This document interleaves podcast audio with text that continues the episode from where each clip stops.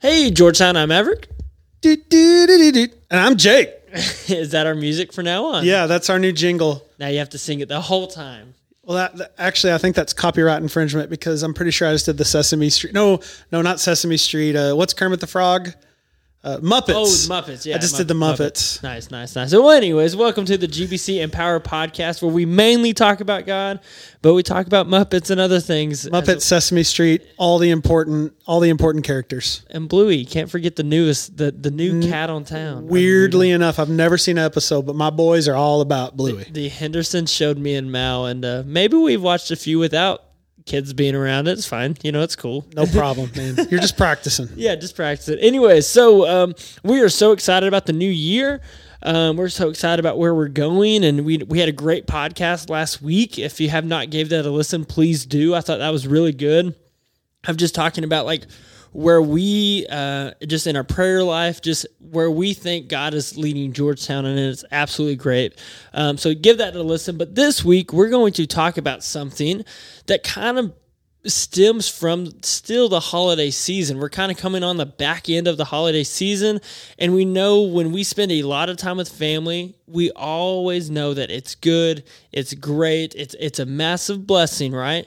But we also know that families can be hard. They can. And I talk to people often when I say, Hey, are you excited for the holidays? Or, or are you just excited for whatever's coming up that involves being with family?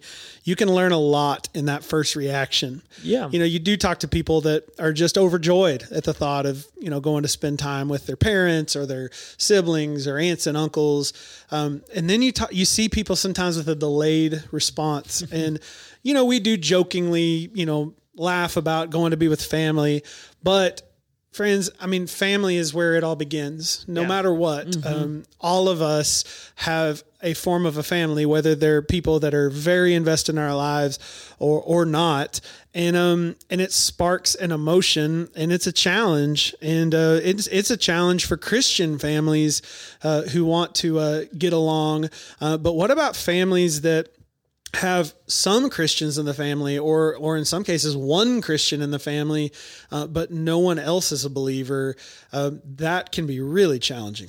Yeah, no, absolutely. Uh, so me and Mal, we both come from just uh, different family dynamics, and uh, you know, and and it's great, and it's a learning process, and we and we absolutely love our family, but with with family, with life, with everything, there comes conflicts, and really, in this podcast, we want to talk about man, what's a godly godly way to deal with family, but also kind of mainly deal with family who, like when we have conflict or when we don't believe uh, the exact same thing. So, I mean, I'm a believer in Christ.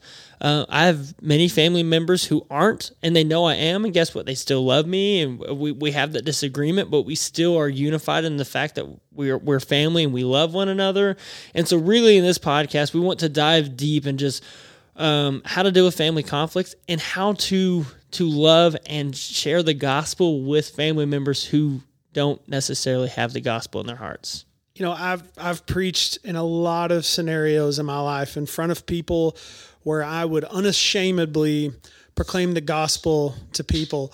Uh, but what if you put me at Christmas Eve around my unbelieving family members? That's a little bit different. And, and you hear people say that often. Sometimes family members are the hardest people to share the gospel with Yeah. because let's face it, uh, they know us. Um, they they know uh, our good days and our bad days, and and sometimes we can feel like you can come across judgmental. Uh, but you know, the, there are so many books for families. There's podcasts that you can listen to about family, about raising children, uh, about being around one another. And, you know, we're just trying to say, hey, here's some of the things that the Lord's worked in our lives and uh, just try to give you a little bit of direction because maybe you're coming off the holidays and you're already dreading what, what this next Christmas looks like. And, and um, I believe that the enemy, if he can attack any single unit in the world, it's going to start with the family. And uh, we do have an enemy that wants to see our families in shambles. And um, I just encourage you if you're out there and you're trying to love your family well, or maybe you've you've loved them well at times, and then you've gone through seasons where you haven't, um, you're not a failure. You're not a failure. This is a challenge, and it's not easy. And uh, as the church, I pray that we would we would band together to support each other in these yeah. type of ventures. And and and there are some people that they need to build relationships with their family, but then there's situations where there are people that are just legitimately toxic and yeah. how do i engage with them in a way that doesn't impact my children or impact you know my own um, ability to walk as a Christian. So, in other words, I don't think we can get this all accomplished in a few minutes. no, no, but we we can definitely try our best, and, and and hopefully this is applicable to your life, and that you can take something from this. So the the first thing that we have written down um, of just how to deal with family conflict is first um, seek God. So, Jake, yes. how do we seek God in the midst of uh, the family chaos? Well, I need to make a quick um, just admission this coming weekend. So by the time you hear this, hopefully, Lord willing, my brother will become a married person. Mm. And um, somehow, some way, I'm the person officiating the wedding. And uh, you know, it's it's just weird. Uh, it's exciting, but I've never gotten to you know officiate a wedding for a family member. But it's mm-hmm. going to be amazing to be able to stand up there with my brother. And um, my brother and I have a pretty good relationship, and in a lot of cases, he's my best friend but in a lot of cases, he's my mortal enemy. oh gosh. Um, now, joking, but the reality is, is even in the relationship with people that I love and I'm close to, we are not the same people. You yeah. know, um, I grew up um, really being into sports. Uh, my brother grew up being into band. I grew up um, listening to a certain kind of music, and he grows up. He listens to hipsters and you know things like that. And I really, you know, sometimes I like to make fun of him just a little bit. Yeah. We could not be more different, and yet um, we really love each other. Yeah. And we talk about it often why. And and it goes back to what you just said. You, you seek the Lord. Uh, any relationship that Jesus is a part of um, can succeed if Jesus is there. Every person in the family could be completely toxic, but if Jesus is a part of that family, meaning that there is a Christian that calls upon God who who who asks Jesus to be in their life, means that Jesus has joined that family. So so how do you do that? Well, one of the verses I want to read to you is um, from James chapter four verses six through eight. And and James wrote, and by the way, James is the brother of Jesus. Yes. So it's kind of fitting that we're reading this because if anybody could have said, Listen, I know that Jesus came across as a good guy, but he gave me a noogie and a wedgie when I was 12. James could have said that. Yeah. But here's what he actually says. He says, But he gives greater grace. Therefore, he says, God resists the proud, but gives grace to the humble. Therefore, submit to God, resist the devil, and he will flee from you. But verse 8 says, Draw near to God, and he will draw near to you. Cleanse your hands, sinners, and purify your hearts, you double minded. You cannot engage in conflict or trying to build a relationship with anybody, much less your family, until you are at a place spiritually when you realize that you are not at the place of strength but you find your strength in humbling yourself before God. In other words, as the older brother, I don't look at my brother and say, "Hey, I'm the oldest one. I have the wisdom. I have I have the ability to to, to lead this family." No, I need to seek the Lord yeah. and say, "Father, reveal to me where my heart is falling against you. Reveal to me where I I'm dealing with some form of hypocrisy." Um, and sometimes when you do that, you'll realize that maybe some of the conflicts, not all of the conflicts, but some of the conflicts maybe we are the problem just as much as the person that we're struggling with or not able to understand. Yeah, no, no, absolutely. So, um, I'm going to even come at this with the youth aspect, but it's something that was taught to me when I was an adult. I just speak to this to youth now, so they don't have to learn the way I, you know, how I had to learn. Um, but it's it's simple. Your mom and dad your cousin, your aunt, your uncle, your sons, your daughters, your your family members. They're sinners in need of a savior just as much as you are. They need just as much grace as you are. And we get so caught up in the fact that like when I look at my mom and dad, I see mom and dad. I don't see sinners in need of a savior. I hold them to a standard that they can't even grasp and hold to because it's my own fault. But when I look at myself, I'm like, well, I make mistakes, but you know, I have a God who forgives all mistakes. But when I look at mom and dad, I'm like, I don't know, you know. But it's it's their people. Yes. They're sinners in need of a savior, just just like us. And so eh, when we're talking about seeking God, and and I think this is a good segue for for our next point, even and even our third. But it is just this fact of like we have to see people. If, when we're seeking God, we have to see people the way Christ sees people. I'm actually going to share um, um, excuse me, uh, Colossians 3 uh, 12 through 14. Put on then. So, Paul, sorry, Paul just talked about what we're supposed to take off. And this is how we're supposed to, this is what we're supposed to put on as believers in Christ. Put on then as God's chosen ones, holy and beloved, compassionate hearts, kindness, humility, meekness, and patience, bearing with one another. And if one has a complaint against another, forgiving each other. As the Lord has forgiven you, so you must forgive. And above all these things, put love, which binds everything together in perfect harmony. That's what it looks like when we seek God. How often in Christmas do we really have compassionate hearts? How, how often when we're dealing around family that we have patience or kindness? Maybe at the start of the weekend or maybe at the start of the day, but by the end of it, our patience might be running a little thin or, you know, we don't want to really be submissive. We don't, you know, we don't want to be compassionate, but that's why we're con- constantly calling you and telling you, like God is and Paul is, to seek God in the midst of the conflict. This may not be you, but I'm, I'm, I'm going to ask do you ever struggle showing grace to family members that you might easily show to people that are not your family members? Oh no, ab- absolutely. Like I, that is one thing to me. It's and it's weird and it's a human thing, but certain people to me, like uh, I, I give a lot of grace to. I give a lot of you know forgiveness to, but especially when it comes to family members because I know them and I've seen them on their best days, right? You know, oftentimes we focus on the bad days. I've seen them what they can be and what the potential when they have a bad day or something, I'm very much less compassionate towards them and, and share a whole lot less grace because of that. It's it's strange and you know, I'm not a psychiatrist. Maybe we need to get Mallory in here to help yeah, us. Yeah. She may tell us that we need to cancel the podcast. I don't know, but I am I I think my inability at times to show grace to my family members reveals my lack of faith in God.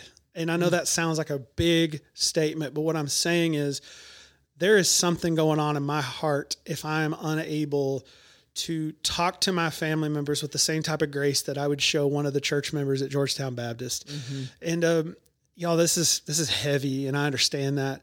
Um, but what's really powerful is instead of focusing so much on our family members, we can focus on God, and God can tell us so much more than others can, um, our family members can, or even we can. So, mm-hmm. so I know we kind of hit this a lot, but seek the Lord now. Yeah. With relationships, with family, we have to understand something, and it took me years to get here, and I suffered as a result. But the ability of self, setting healthy boundaries. So, number two, yeah. you set boundaries. So if you are a Christian and you have family members who are non believers and you are trying to figure out how to navigate these relationships, it is extremely important to know what you are going to do. Yes. And hold to what you are not going to do. And I don't mean this like in a holier than thou, like, listen, everybody, I'm the Christian, so I'm not going to go to the bar with you or things I'm not talking about that type of thing. Yeah. I'm talking about how living your life as a Christian, these are these are roads I cannot go down. Now, Jesus set boundaries. Jesus mm-hmm. was a master at setting boundaries. When when the Pharisees would question him and say, "Teacher, what is the greatest commandment in the law?" Jesus didn't let people shake him. He knew who he was with his father and he answered according to scripture. Yeah. But if you notice with Jesus, when he was talking to people and they were trying to get him to perform a miracle and maybe it wasn't time to perform the miracle, it was time to give a word of truth or or other ways, Jesus would always set boundaries in love. So if you have a family member that you don't know how to have a good quality conversation with, before you have that conversation, begin to formulate in your mind what are some areas of conversation that if we have is only going to lead to some form of division or destruction or anger uh, in other words what are some of the things that we just can't talk about? And I have to redirect this conversation. Um, you're the only one that's going to know that with that relationship. But being able to set those boundaries and learn that shame is a poor, poor um, avenue to correct people's behavior. Yeah. So we tend to shame our family members. Um, it, shame just doesn't work. Um, but if we learn to communicate, in love and try to speak to people um, with uh, dignity and respect and and but not let people pull us into the mud um, I know this is a lot we're talking about right now. it is a lot, uh, but just setting healthy boundaries. So you know, Maverick, I'm putting you on the spot. Like yeah. how how how do you set boundaries? And and sure with family members, but just in general, what are some boundaries that you set? Well, it, it, I know it's heavy, but it's also simple. Of like, um, it's I set bound when when I became a Christian, I had to set boundaries because I am no longer my old self. Mm-hmm. Like the the sinful self and and everything who I was, I didn't want to be anymore. I had the Holy Spirit in my heart. There was conviction. A lot of things entered my life when I got saved. And so, like, I was already setting boundaries in the way I acted, and the way I walked, and the way I talked, and the way I, you know, uh, how I played sports, and, and the whole nine yards. How I read, I started reading my Bibles, I started doing all these disciplines and all this stuff. And so, like, from day one of salvation, I was already setting boundaries. So, with our family, I guess my question that I ask myself and I'm asking you do those boundaries go away because you're more comfortable or you revert back kind of to your old self? Like, I, I know I struggled with that often. I would get around my, my family members who aren't saved and we've been friends and family for years and like they're, they're people who I'm comfortable with. So I'm like, oh, I can, I can kind of take a break here for a second. So really my boundary is I need to live the life I'm, I'm called to live, not necessarily taking a break from Christianity, but loving my family and having joyous occasions in my family in a Christian, godly way. So some of the boundaries is just um, what what um, um, Colossians tells us to put off crude joking, slander, lying, like literally stuff like that. Like I'm one who I love love joking with my family and you know, around the holidays, that that stuff kind of goes up, or you're talking about family and it can turn a little bit gossipy. And I'm just very much like, I'll leave the room. I don't make a big scene, or I just won't be a part of it. I won't laugh, or you know, I just try my best to to live different, not out of shame. And if and if I get called out, I just kind of share why. You know, it's like, oh, you know, just you know, that thing is funny, or yeah, I haven't really watched that, or I've done that forever. You know, all that stuff. And you're just, I'm a very open, honest kind of person and I and I point it back to to me of like what I'm working on, and what I'm going through, rather than like, oh, you shouldn't do that because I'm. It's like if you're going on a diet, like, oh, you shouldn't eat McDonald's because I'm not eating McDonald's. Like, no, that's putting shame. You go to McDonald's, be like, oh, can I get a a salad or can I just get a water? You know, I'm not really hungry. You don't make a big deal about the diet or anything like that. You're trying, and because they see you working hard on the diet or what we're really talking about, your Christian life, well, they'll see that and they'll notice that there's something different. Yes, you're building influence. And boundaries are so important in life, whether you have them at work, you have them at church, you have yeah. them um, in any relationship. But families tend to try to place their family members in certain ca- categories. Oh yeah, absolutely. What if what if um, what if you're listening to this and you've been made into being the savior of your family. Mm. And what I mean by that is you're the responsible one, you're the one that's working hard, uh, you tend to be decently consistent in life. Your family members may try to make you be the one that holds everything together.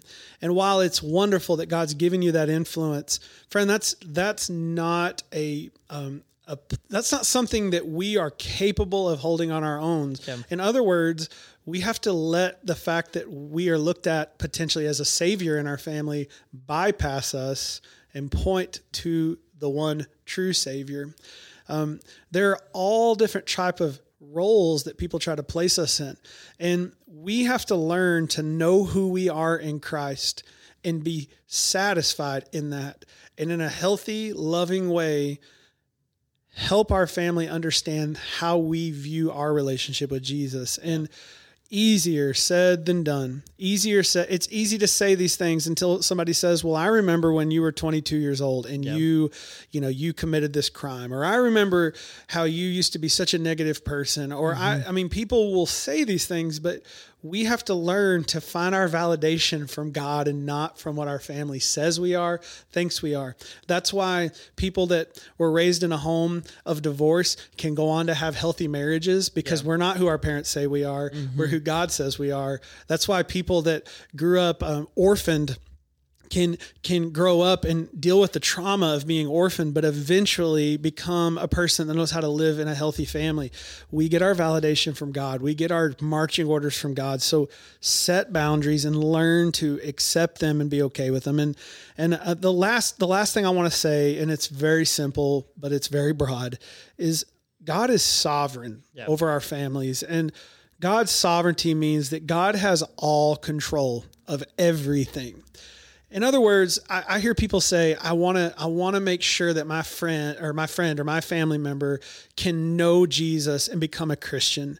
Um, you don't have the strength or the capacity to save any one person in your family, but you do have the strength to put yourself under God's control and pray for your relatives, set examples for your relatives, love your relatives when they aren't loving you back. I mean, these are things Jesus did for people every day, even though they didn't return them.